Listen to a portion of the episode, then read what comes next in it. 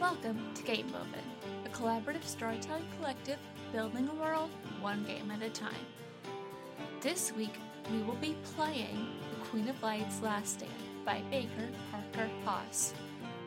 If you like what we're doing here, you can follow us on Twitter at Gamewoven, where you can join our Discord, and you can check out our Patreon at patreon.com/gamewoven.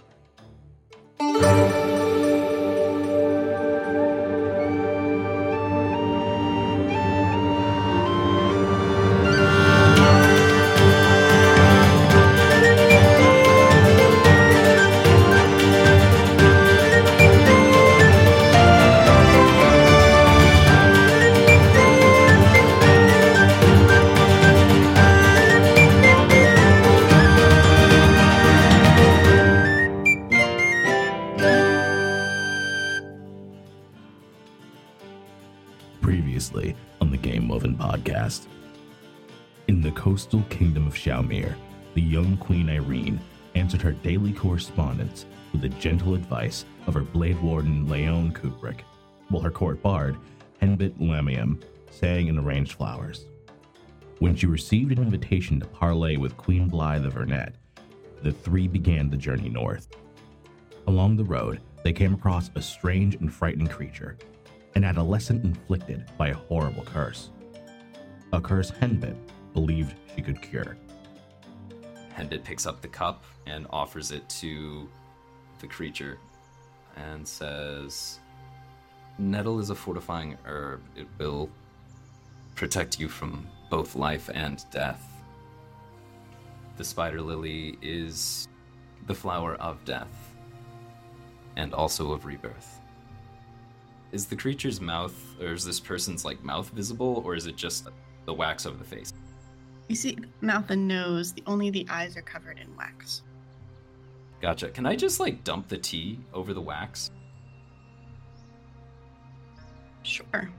You do need to cast a runes roll here to do this. So tell me how many points you're spending first. Yeah, I'm currently at 23 runes.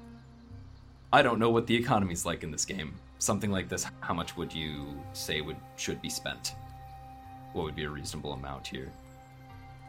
So the only way you can replenish your runes is if you roll Snake Eyes, to give you a general idea.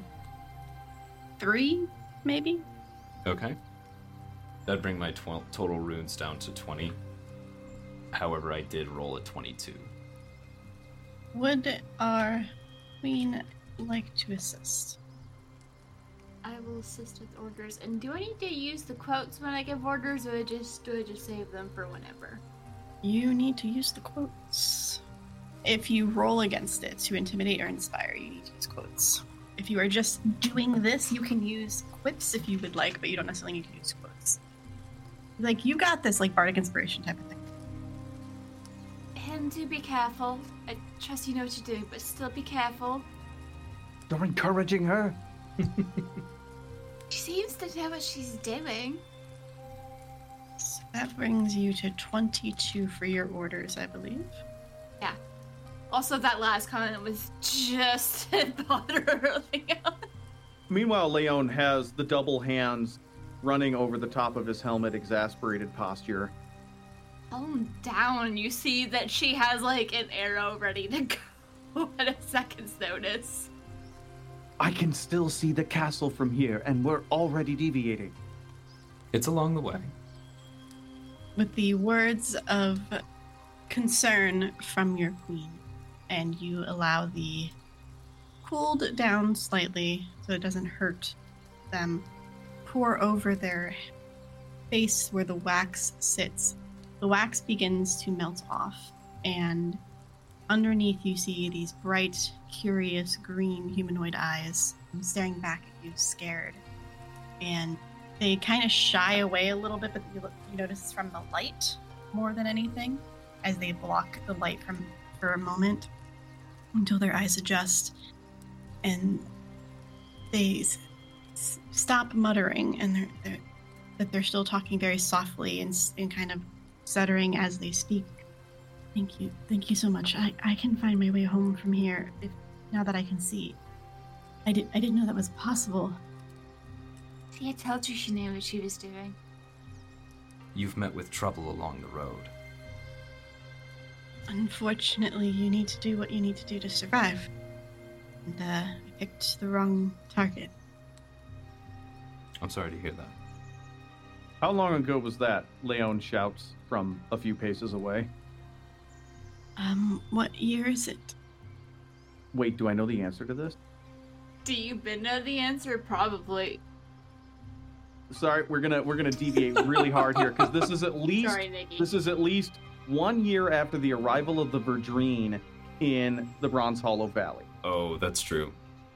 I may have worked the whole timeline in that case.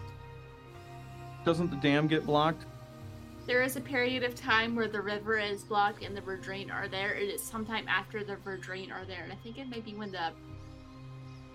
There's a short window. There is a short window, though. Okay. Yeah. What was the date of the quest game? 1683? This is before then. It's 1591, sir. 1591. And you see him counting with his fingers. And he goes to the second digit on his other hand. And says 8 years? 9, maybe?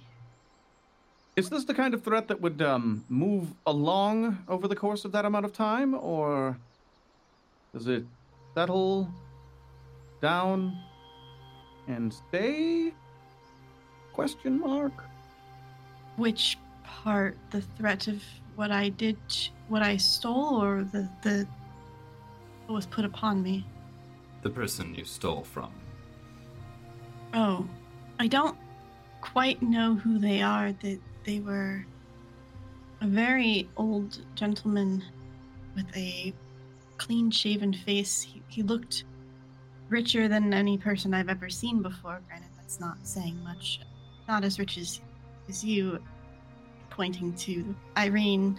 Who was, like, peeking out from behind Leon. Yeah. Definitely, like, Leon is, like, lifting the shield as Irene is, like, peeking over the shield. Like, no, you're not allowed to look at the queen. The queen's like, no. And, like, as you do that and you're distracted, she just has your campy bar shift back a couple paces and leans behind you. She's curious. She wants to see. He wasn't alone, though. I think the person who did this was a younger woman. She couldn't have been much older than my older sister, so that was mid-20s, perhaps? Mm.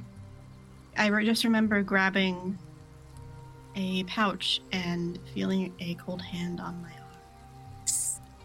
Everything went dark, but her voice was very distinctly clear as she said the words that will probably haunt me for all eternity. I'm sorry, that's horrible. Yes, very tragic. Was that northeast of here, northwest, south? What would you say the general direction? I've only seen her 2 other times in the last 9 years. I've kept hidden in the forest. She travels along this path. I don't know how far north she goes or why she travels. I dare not go closer. I think moral of the story is don't rob strangers and they'll be fine. She said that to Leon specifically. Leon, I keep calling you Leon. Sorry, Leon. Oh, it's fine. I'm not worried about us robbing strangers. I'm worried about powerful strangers seeing an opportunity. I can try to remember what her voice sounds like and describe it if you wish, or give details of her appearance. My village is the west a little, I think, beyond Shalmere. We would have already passed through their village, if we even passed it at all. Yeah, I'll say you passed through a small village about an hour or 2 ago. You know what she looks like. We can be wary. Whomever is looking at this person, please make me another heart. Oh yeah, I'm looking right at him. And that's a 6. 13. 15. Leon is trying to stop me and has not succeeded. Because I just keep moving my camping bar so I can see. As you are watching and having this conversation, trying to decipher what had happened, when it had happened, if there's an actual threat that needs to be a concern for Shalmere, you're noticing very subtly, but Leon, you notice the most because of your looking for any type of threat, basically. But the skin is starting to change color. It's starting to get a little bit brighter, and the arms seem to not quite reach the ground anymore. And it looks like it seems to possibly be reversing completely, or at least more so than just the wax removing from the face. Leon gets a wide look in his eyes. Henbit, what did you do, and can you do it again? Well, I made a tea out of nettle and spider lily and then inscribed it with a rune, and can you not? No, I cannot. Well, honestly, I can barely make tea out of regular leaf, let alone nettle and spider, whatever you did, and runes are...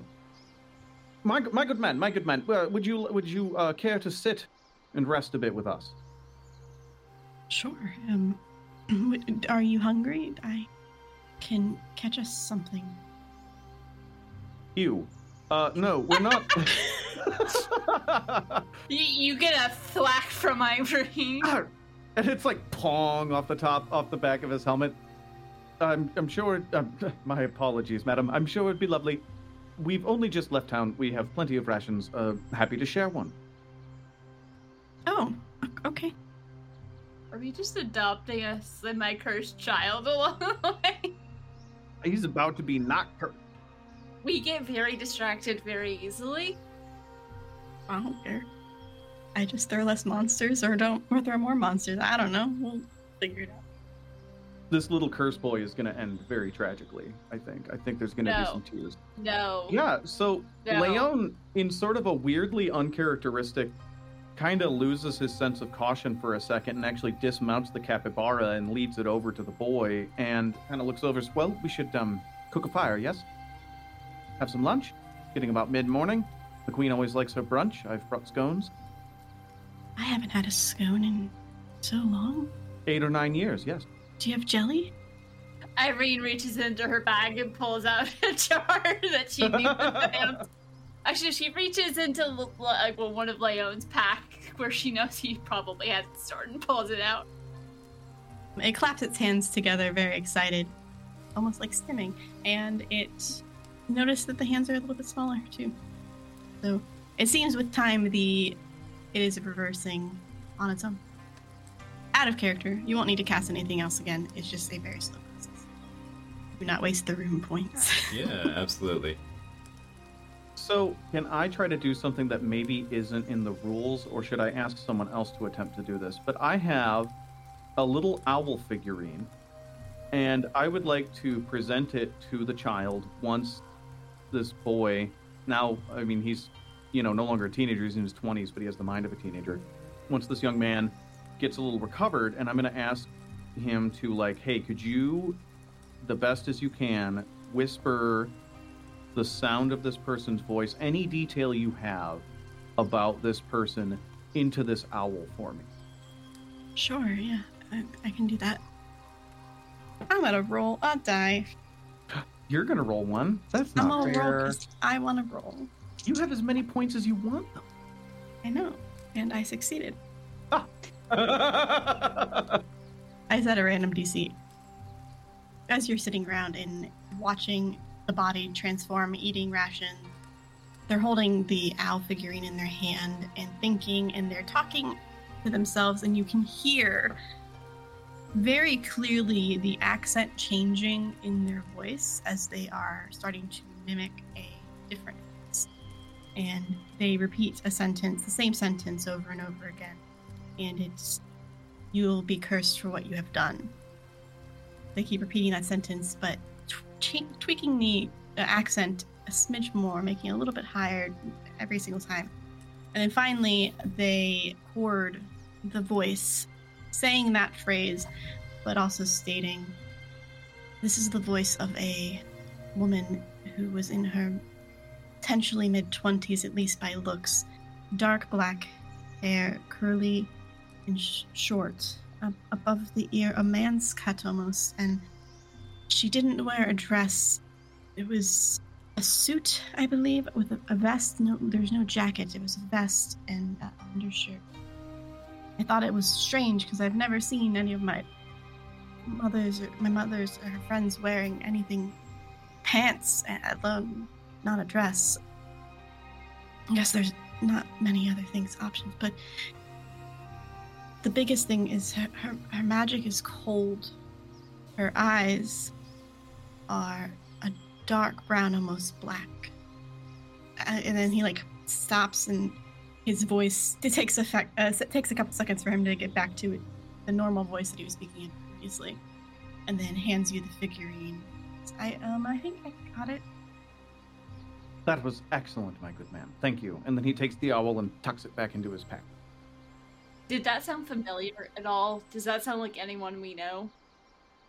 You can roll a hearts check. I've heard tales of women wearing pants. How dare they?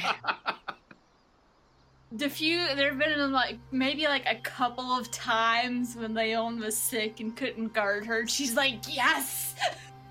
Pants time! I got a 4. Oh. You have a 13 on that one. Henbit, you can place the dialect. It is significantly further north. Okay. Possibly beyond where the rumored Undying Empire is, but you're not quite sure. Oh, that's very far north. Exciting. That's where the dialect is from specifically. It doesn't mean that's where she's living currently. Oh, yeah. Yikes on bikes. Henbit, hears that and says, she's a very long ways from home. Oh, you're familiar?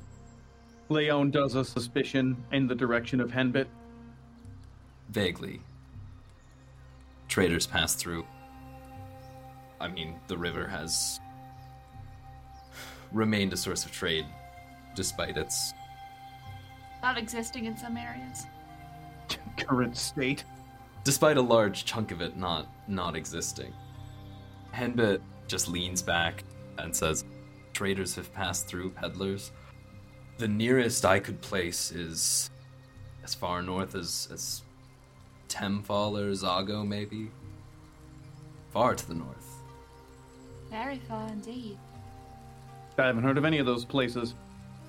What do I do with my 4? Have I met her? A long time ago, when you were 7 years old, there was a giant party that you were not supposed to attend. Your mother and father threw parties all the time, and you didn't understand why you couldn't go to them. You were allowed to come in for dinner, and then you were shown around for about an hour and then sent to bed or to your room. Leon, of course, always on your heel. At this party, you heard this voice, or at least a voice very similar to it. You can't quite remember. It might not be the exact same, but it does sound familiar. And you remember, with the description, you remember seeing a woman, black curly short hair, but she was wearing a dress in that instance. A very form-fitting dress, much against many of the other people's attire. One that was meant to draw attention away from anybody else. I think Irene just kind of gets a far-off look for a second before turning to Leon. Leon, do you remember that time when I was 7 years old and I snuck out into the party? The one that my parents were throwing? No, I don't remember that, which is how you snuck out. I think she was there. Oh, we're just chasing fairy stories, dear. Know that voice, and the description, she was wearing a dress, was very form-fitting. I remember hearing people rumbling about it. Oh, yes, a scandal at a noble court. How novel. Come on. I know the voice. How old is Irene now? I think she's probably like early mid-20s. Early mid-20s can be one of 2 years, 22 or 23, and that's it. Because early 20s is 20 and 21, and late mid-20s is 24 and 25. So those are the only 2 years. I'm not going to tell you which one, cause you're gonna, just because you said that. Okay. She is pretty young for a queen, but she's old enough to where she can do it. But she's still, people look at her and think, aren't you a little young? And she's like, I've been training for this since I was 10 years old. How old is Leon? Leon was the Blade Warden for both Irene and Irene's mother. Oof. So Leon is 67 years old. So, with that 4, what you will also gather is this boy described the woman as her mid-20s, somewhere around your age, perhaps. But that was 9 years ago.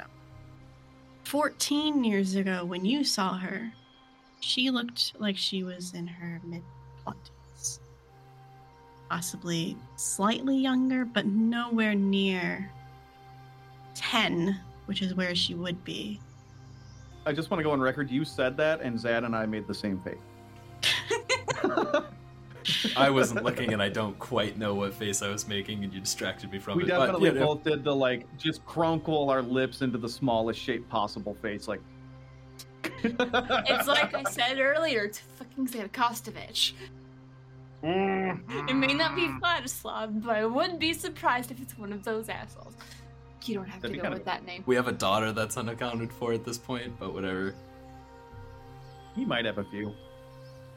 There's more than one family of vampires that are assholes, so it doesn't have to be Zad Kostovich. There are 14 kingdoms, and they've got an entire org chart to fill out with vampires. There are lots of them. As that clicks in Irene's head, she'll turn to Henbit. You know about Undying Empire, just how and what kind of Undying are we talking about? Oh, well, they're vampires. I think she might be one of them if it's the same person I'm thinking. That description matches what I remember 14 years ago. They're also assholes, so... Mm-hmm. And then gestures at the guy who is the poor kid who's slowly getting put back together. I would say that the air of entitlement and, let's say, outsized reaction to minor slights is rather telling. So... if we run into her, we definitely don't want her to know what happened. Probably wise. If we encounter her, get behind me and we will move swiftly down the road. Sounds like a good plan, but hopefully we won't. If we do, it might get messy if she did this. Well, yes, I would hate for her to do that to one of us. Looks over at Henbit and then looks over at Irene. You've just accepted the fact that I've adopted Henbit into my life. Just like, nope, you're my friend now. Do not resist. It's just the moment of like, you are the one person who's not immediately sucking up to me. Will you be my friend, please? I need somebody who doesn't suck up to me. So as time goes on, eventually the boy looks like very thin young adult now. Dark circles under his eyes, very dirty. But normal. A human, normal human looking person again. And he looks very confused as he's like staring at his body. Eventually he stands and says, "Give me one moment." And he walks away to a little clearing beyond. 2 people roll me a d10. I will roll a d10. I have a 9. A 9. Oh my god, Zad, again? It's the brain cell. We've got the brain cell. Yeah, we got the one. Flooding the brain cell tonight? Zad and I are a dyad in the force. Alright, so when he comes back, he is holding a dirty-looking piece of fabric and Something seems to be wrapped up inside of it. And as he comes closer, he hands it over to Leon, specifically, noticing his protective aura. This is something that I found long ago that I think may be of more use to you, especially if you were to run into her. I don't know if it'll help, but hopefully. And he hands it over, and the fabric is a long and frilly scarf, like a champagne pink color at one point. The frills on the edges seem to have been frayed quite a bit due to time, and the dirt obviously has stained it a little bit. But inside is a medallion with a picture of a falcon with its wings spread across the front and an ornate, beautiful piece on the back. Henbit, you get a sense of magic coming from it. Well, this is a truly masculine and powerful medallion, my good boy. Thank you for this wonderful gift. If I may give you something in return. And he pulls out basically a stock letter of please don't bother this person, and then really quick signs his name along the crease of the letter and hands it to him. When you return home, hand this over to whomever authority should jostle you. It has my signature on it. You will be able to pass safely home. I appreciate that. Thank you. And then he looks at Henbit and says, holds out his hand to take yours for a moment, if you allow. Yeah. And he just clasps it and looks you in the eyes and says, thank you for not running and actually helping. You are nothing more than a creature out of its place.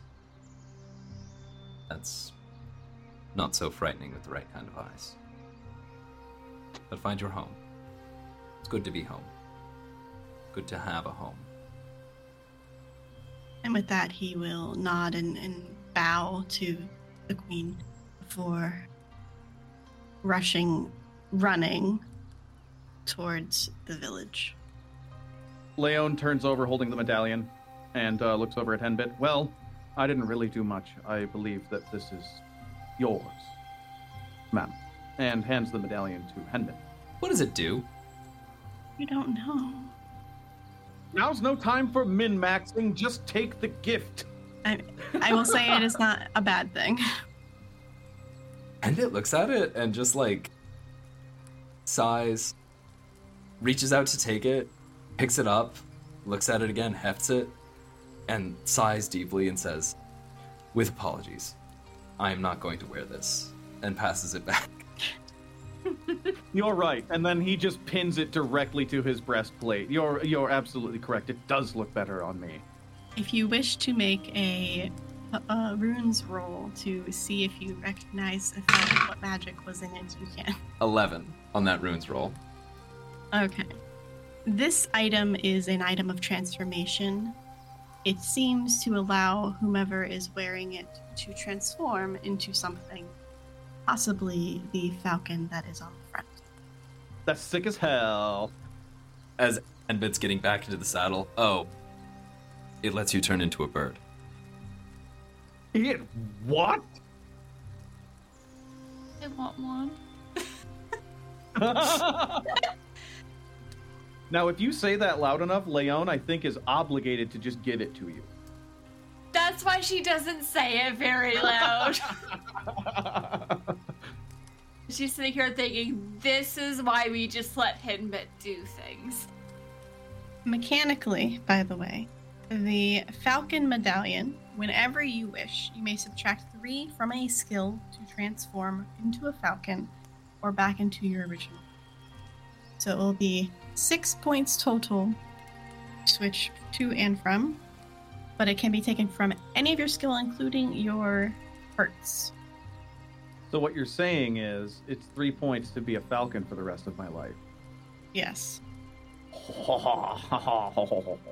How are you going to guard the queen as a bird? Peck everybody's eyes out. Have you heard the expression free as a bird? So you're ditching your charge. Okay, have fun. We shall see. Have fun living with that on your conscience. Leon the Blade Warden had just disappeared one day, and now there's this like sick bird that's going around having a great bird life. I am protecting the queen from rabbits.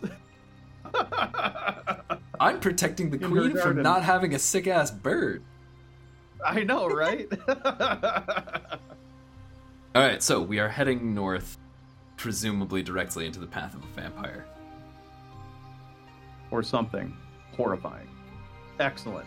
Something undead and upsetting that might know me, and has been in my house at least once. Sort of gloomy prospects.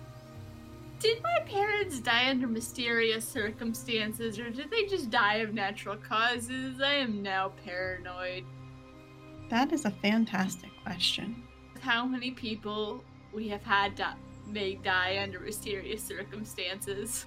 When the GM says that is a fantastic question, I always get a little shiver. We do have a pretty high kill rate of the parents of present aristocracy. We do know, though, how the old king and queen of Urnette died. Or not how they died, but why they died, and fair enough. Yeah, that was very much not how it happened here, but I get the feeling Blythe thinks it might have been. And I'm just like, no.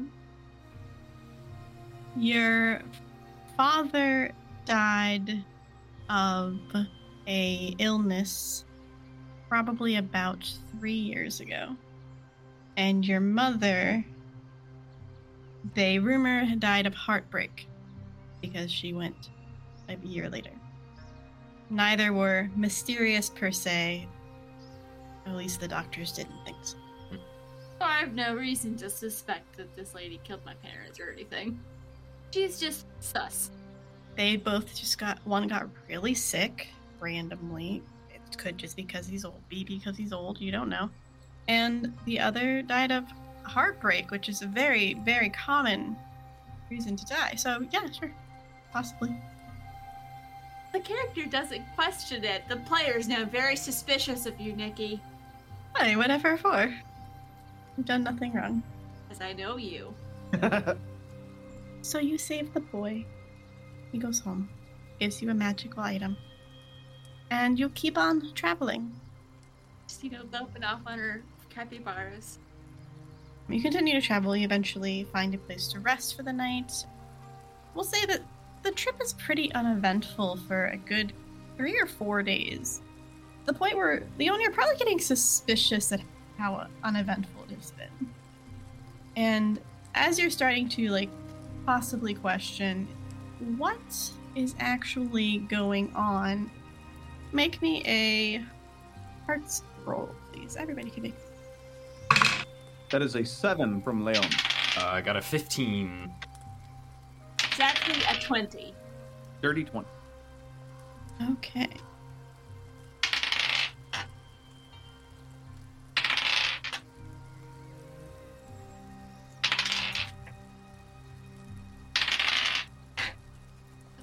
Dice rolls were in danger. Not necessarily. So you have been traveling through the forest for a couple of days now, and you're getting close to the location that you need to be at, where there is a dock. It's inconveniently placed in the middle of the forest, but it was the safest place where they could put it. It was less likely to be attacked. It was also less likely to be seen, so that meant it stayed safe for longer. But it's really inconvenient to get to. When you get there, there is a boat that is prepared and ready to travel if need be. You see a woman with very tanned, freckled skin with curly, lightened brown hair from the sun, though it is a little frizzy from the salt water. It is pushed up underneath mostly a hat, a giant captain's hat. She has a scar across her eye, and one eye is blue, color of blindness that you are mostly familiar with. But she stands near the docks, leaning up against a couple of boxes, whistling a tune while whittling away at some. Hail, madam. Is there a ferry in? Are the waters low? She doesn't respond. It keeps whittling. Like, she tilted her head so you know that she heard you. And she whittles, and like she's studying this for like a solid minute before she makes like one little cut, flicks it away, and then she looks up and goes, yeah, I have I got a boat, and I can definitely take you across the river if that's what you want. It is. She studies you all for a second. What's the money situation? Do you got one yet? Nope. No. Okay. It's a couple silver per person. And mount? Oh, each of the mount. Taking those capybaras, those do weigh you down. Those are going to be 6 silver apiece. I do have a question, though. Can't capybaras swim? They 100% can swim. How fast is the river? Sort of Leon gives it kind of a peek.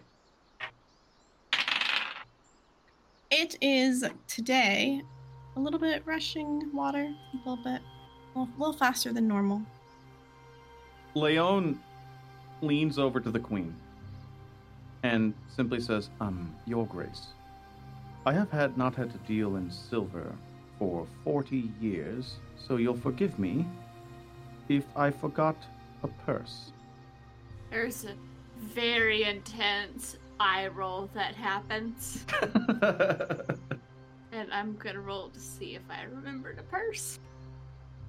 She was back in your ear. It's supposed to be your responsibility. What do you mean you left it? Even when we go out on the town, everyone just gives you things. We're going on a trip. What do you... This is like an angry whispered conversation. We're going on a trip. You said you were prepared. What do you mean you left the money at home? I brought rations. I brought jam. I brought the crepes you like. You didn't think to bring some silver? Like I said, I haven't had to deal in silver in 40 years. I would love Henbit, because you're the one not arguing right now, to roll a hearts check to see if you remember something. So 17 is that heart check. Okay. You remember hearing one of the employees of the Queen that was packing her luggage when they were loading it onto the capybaras. They had actually stated that they made sure the emergency pouch was in there because the Queen always forgets to bring money, and that outside of the city it won't fly very well. That's for emergencies. Henbit reaches into the not plant pocket and says, Right, how many of us do you think we could get across? Or, let's see here. That looks like 2 copper nails, a little roll of postage stamps from Zalo. Oh, these ones have the Faceless General on them. Everybody knows and loves that guy. This is the bottom left-hand corner of a writ of passage that was given to me for some reason. Also, there's 3 very shiny rocks. Also, I have vial of raging seawater, this little button that has a trumpet on it, and 2 shiny rocks. How many of us would be able to get across for that? Roll me a poems check for charming. That's a 19. I'm currently at 20 for poems. Okay. She looks at the items, and she looks up at you, and she looks at the items, she looks up at you. For a second, you think, like, there's no way she's gonna take this. Oh, no, I'm genuinely like, some of these things have to be valuable, right? She picks up the shiny rocks and like studies them a little bit, and then she picks up the vial of raging seawater. She is fascinated by that specifically. This and the shiny rocks will get the 3 of you and your capybaras across. Oh. Delightful. My pockets will feel a bit lighter without those shiny rocks. I'll have to go get some more. Oh, if a tall man in a yellow coat with a big flat hat asks for that back, best not to give it to him. Pretend you don't have it. I'm great at pretending I don't have things. It just grabs the Happy Byra reins and walks onto the boat. Nothing weird here. Yeah, Leon goes on last. Picture ball, like, awkwardly cramped, taking up almost the entire boat. I think there's, like, that slice of life, like, profile shot of them all just, like, on the boat. It's a little too snug. That's like we have, like, the capybaras are all lined up and we're, like, next to their heads holding on for dear life. Had been sitting on the side of, over the edge of the boat with his feet dangling in the water. Irene is giving her capybara the scritches because boats make him nervous. Don't worry, we're all good. We're all good. See, that's a good boy. You know, we could have taken the medallion, turned into a bird, flown across the river, turned back, and thrown it back real hard. Or maybe skipped it across the water. Would be really funny to see Leon's face. The problem is, you see, if the falcon can't be alone on the other side of the river. Yes. But the farmer can't be with the queen at the same time, so you have to move the falcon and the queen across, and then... You're still stuck on this! I've explained it to you how many times, and you're still stuck on this. I just don't get it. Okay, so the hen is going to eat all of the feed in, like, 5 minutes. Have you not seen chickens eat? Yeah, the one that's always tripped me up is the way that the feed is going to absorb the wizard. That's always been the strange moment for me. I don't get that one either. Anyway, we're here on the other side. No, not quite. Oh, okay, not quite. Damn it. You travel across the river with no issues. Birdie Gentleheart Padley, the captain of this ship, she is... extremely nice, though, loves to sing a little off.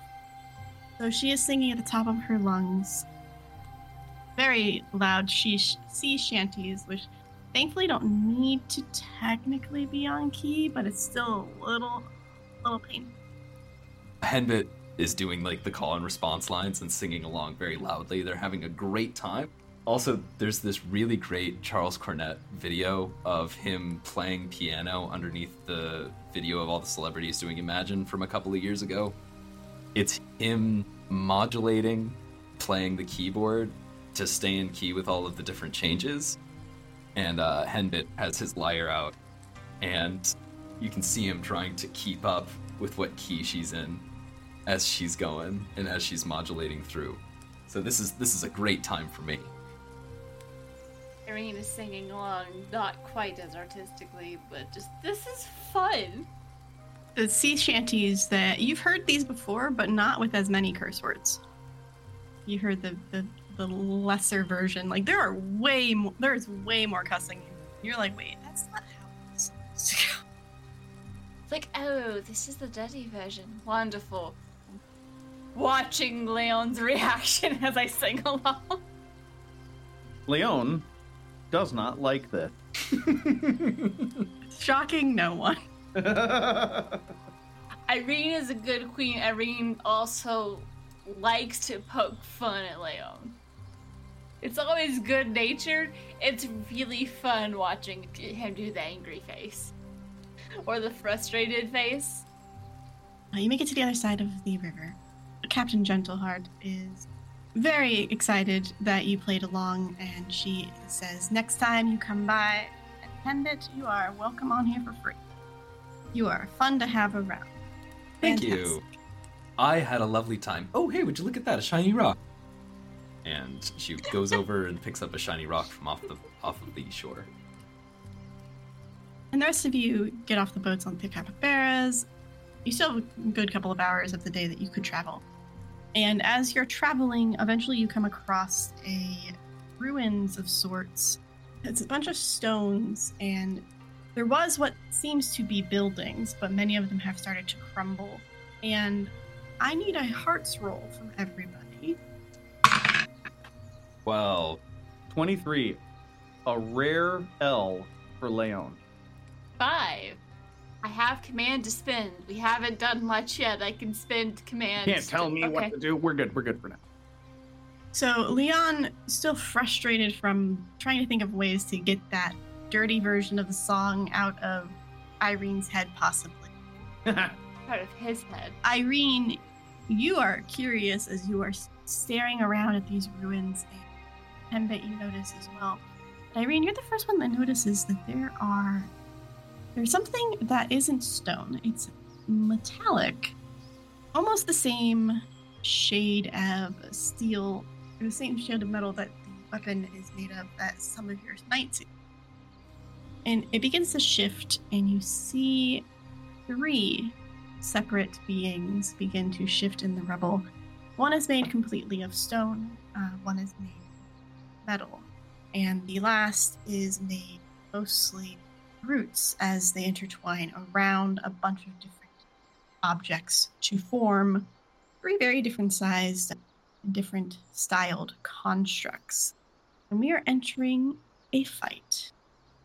Yeah, I feel like the second Irene sees that, she immediately does the hold symbol, like holds up her fist, like hold, and then points to it to draw Leon's attention, because currently I imagine Leon is trying to stop singing that song because she's been humming it, so it'll stay nice and stuck.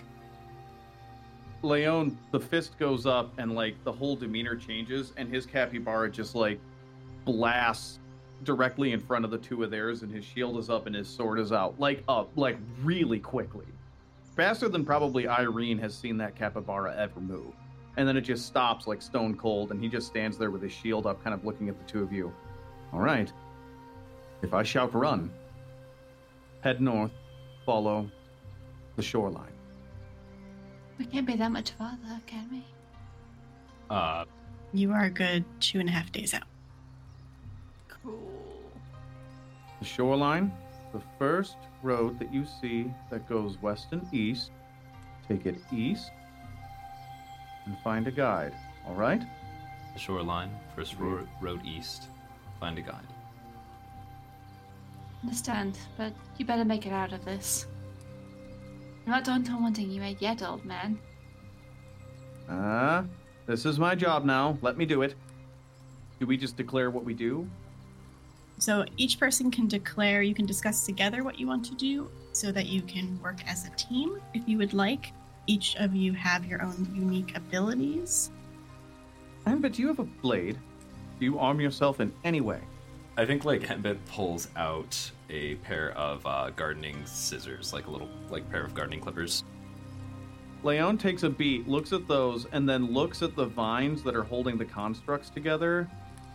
Quickly, like, snaps his head down to lower his faceplate, and then he's just like, you know what, oddly enough, that'll do. The faceplate on his helmet is sick as hell. It's made of, like, a mirrored steel with little eye slits, and the mirrored steel has a lightning and thunder motif all through it. It is clearly very magical. So we've got one made of... Okay, so there's one made of stone, one made of metal, and one made of wood? Or are they amalgams? Are they amalgamations? Stone, metal, and vines. Vines. With things that are holding it. That is, like, wrapped around, like, stone inside of it. So are you charging in? Oh, yes. So Leon ushers his capybara to charge, and he charges the one made of metal. I have arrows... I'm not sure what good that's gonna do. I mean, damage one would pursue. Oh. Why don't you hold off on your action for a moment? Yeah, Irene is gonna hold back to see if... Because, like, if these appear to be constructs, we know there's some kind of witch that exists. She's gonna keep an eye out for, like, if there's anything else we haven't noticed yet. Alright. I might also try a couple of shots just to see if I can do something to the vine creature, but unless I can light it on fire, I don't think so. So, first attack is against the metal construct. So go ahead and make a blades roll. Let's go, blades. Go, blades. That is an 18. Okay, so that is a success because your blades is at 20. And you do a grand total of 20 damage to this creature. The sword strikes into the metal, making a giant gash across it, and it seems that most of the damage was absorbed by this metal casing, but now there is an opening to a weaker point of the body. Are we doing like popcorn initiative? Is this like they go, we go? Sure. I will have this one react. It will swing at you. It's a giant metal club-like arm and attempt to hit you. And it fails, so you are easily able to dodge out of the way. Henbit turns his capybara in the direction of the vine-covered one and also charges in. But as he's doing so, he reaches up and he unfastens the clasp of his cloak, which, as the capybara picks up speed, flutters off and floats out behind him, as from over his shoulders, we're going to say 4 vines start to stretch out and then like writhe and then move, and then one of them whips up and catches a tree branch, and Henbit is lifted off of her mount and begins to swing forward. So as the capybara is coming towards the vine one from the ground, Henbit is swinging from the trees. What she does is pulls out some of that mossy twine from the beginning and also a small stick, or like grabs a twig off of a nearby branch and lashes the twig to the back end of the shears so that when the cutting motion is finished, they'll make this Surisad's rune. And then as the vine creature turns to face the capybara, Henbit swings overhead and drops on top of it, or like drops kind of behind it, and stabs the shears into the creature itself and gets them in a position so that they're making that thorn shape again. It's a line with a triangle sticking off to one side, almost like a flag, and sticks it on in there. It is a rune of disruption, and I am looking to disrupt the magic of this thorn creature, or this vine creature. I'm going to say it will be 5 points to cast this. 5 points to cast it. All right. So that will reduce me down to 15, and I have rolled a 12. Okay, you succeed. As the vines swing you over and you expertly dive behind it, stabbing the shears into it, they begin to glow a vibrant red, and you don't feel any pain, but that red glow is almost like as if the shears were in a forge for a second, and begin to spread across this thorny construct. You deal 15 damage to this creature, and I'm going to say that after its shields are weakened, it does double damage with the fire. It is still up, but it is actually hurt. So for context, these creatures also have shields and hearts, so you can use shields to negate damage first before it goes to your hearts. It will retaliate as you have this stinging, burning pair of shears in its back. Its arms, which don't make sense where they are, seem to go inside of it as rocks fall out and then come back out around the back where you are, and try to wrap around you to squeeze and damage, bludgeoning damage of sorts. However, despite usually wanting to roll high on a d20, I did not want to roll high on a d20, and it is confused and bewildered by this pain that it is feeling fire as it is spreading. It misses as I rolled a 21. Oof. Yeah. You mentioned that with the metal one, there was a spot that, like a weaker spot that Leon exposed. Mm-hmm. I'm going to take a shot at it. So go ahead and use your arrows. Roll your d20 and d10, and your goal is 20 or less. It's a 9. A 9 is a success. You deal 20 damage to this being, this plant base, or this metal thing. And as the arrow shoots inside, you see a small glowing red gem, and your arrow pierces straight into it, and it shatters. And there is a small implosion inside that kind of like sucks everything in really tight, as if a vacuum crunched it, as the metal collapses to the ground. Good shot, Queen. Welcome.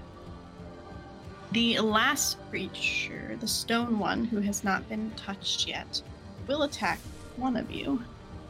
1-2, it is attacking Henbit, 3-4 Irene, 5-6 Leon. Henbit is attacking you. So the stone one sees that you are up on its buddy, and you hear a loud clumping of steps behind you as everybody else sees a gigantic rock-like hammer almost arm go towards Henbit. Why, D20? Why do you hate me? I am just that good at dodging. Why do you keep rolling 18s? It misses. It's a beautiful thing. You hear it, and as you hear the swish of the stone, you're just like, whoop, and like duck back out of the way. My shoulder vines like whip up, grab like all four of them, grab an overhanging branch, and I just get like pulled back up and away. So I have a question for Henbit. Did we know you have those, or is this our first time seeing those? This is your first time seeing them. Yep, this is new. I knew you were cool. Yeah, Leon pulls his capybara around and just charges headlong into the wood one, hoping to finish it off once and for all. So we'll do blades here, but really I'm rolling capybaras. So I'm doing more of like a charge attack. That didn't land properly. A 14, a 7 and 7, as they say in the biz. All right. You rush up towards these vines, and swinging it almost like an axe, you slice directly through it. And thankfully, an inch away from Henbit's own body, who is very close to the vine creature, and it falls. All right, that's one for me and the Queen. Henbit, last one's yours. When he launched himself up off of the vine construct that was first battered by the stone construct and then completely just like absolutely aced by Leon, he just like flies through the air, flips, and then lands on the back of his capybara. Two of the vines wrap underneath of the capybara and hold on, and then he takes out a single very long sprig of fennel and breaks it into three pieces, sort of like a reed snaps, and remakes that Uru's room.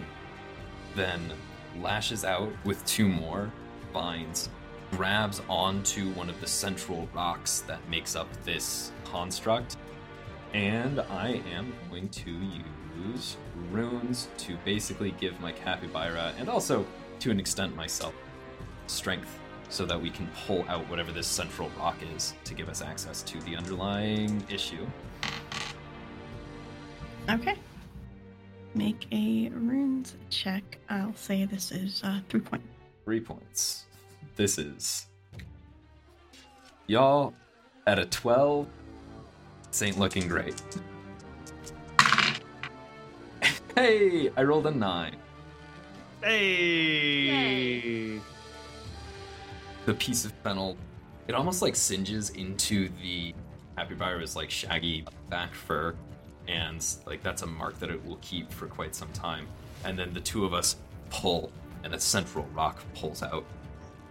Because it sounds cool and is distracting, you do manage to do that. You yank it out, and the red glow of that gem glows brighter and brighter as you yank it out. The stone collapses instantly. We pull out like an external rock and the internal gem is revealed, but I still have those shears that just Henbit flips them up and then just like overhand chucks up straight into the gem in the center, and the disruption of the Theresa's rune is what maybe wears out the gem. It explodes, causing a bright flash of red. And for a second, everybody's eyes have to close, almost as if you're being a mess. You're seeing the high beams hit your face while you're driving down the street. Mine don't close. Oh, really? I've got like a reflective mask on. He's got cool sunglasses. But it has eye holes so you can actually see. For you only, roll me a hearts. I'm doing it. I'm rolling a hearts. I'm rolling a heart. This is a comparison roll. I rolled a number already. Your goal is to beach the number I rolled. Up or down? Lower is always better. Lower is always better. Here we go. Here comes some golf. I got a 10. Unfortunately, that is not low enough. Oh, heck. So as you look away for a brief moment while you're fighting, you remember the queen was behind you, protective position where people couldn't get to her. These constructs couldn't get to her. Irene, though, after you shot the arrow, you saw a shadow that looked like smoke at first, and it started to come over you. And before you could start speaking, it was already silent. So you try to call out, but nobody hears you. And then the shadow completely engulfs you. And when you all look after the flash, Irene is gone. Aw, rat bastard. But there is a note on the floor that just says, in the same handwriting as the letter from Queen Blythe, I look forward to dinner. Don't be late. And that's where we're going to end today's episode. What the hell? Was this a setup? I was given permission to take away Irene. I guess that's not going to end poorly, but if you want to go ahead and kidnap Irene, because then we can have room for story, because who kidnapped her and why, and was it actually Blythe? That's up to the next GM. Oh. There are many questions. Blythe never made it back to Urnette, did she? We done played ourselves. Oh. Mm-hmm. We played ourselves on Gamewoven like a fiddle. Well, yep. There we go. Jeez. So that was The Queen of Light's Last Stand. Thank you so much, Nikki. Beholder to No One. Thank you, Nikki. Beholder to No One for coming on Gamewoven. That was lovely. What a wonderful slice of life that added so sadly. Maybe sadly. You don't know. Maybe sadly. Well, maybe she just got kidnapped by Blythe. Like, who does that? That's so impolite.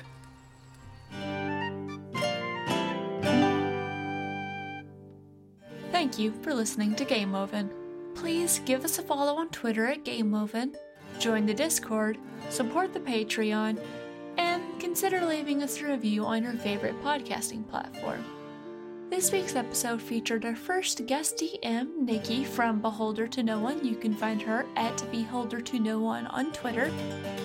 Benjamin, who you can find at TTBenjamin. Zad, who you can find at Zadkiel and Green. And me, Brianna Jean, who you can find at Brianna Jeans.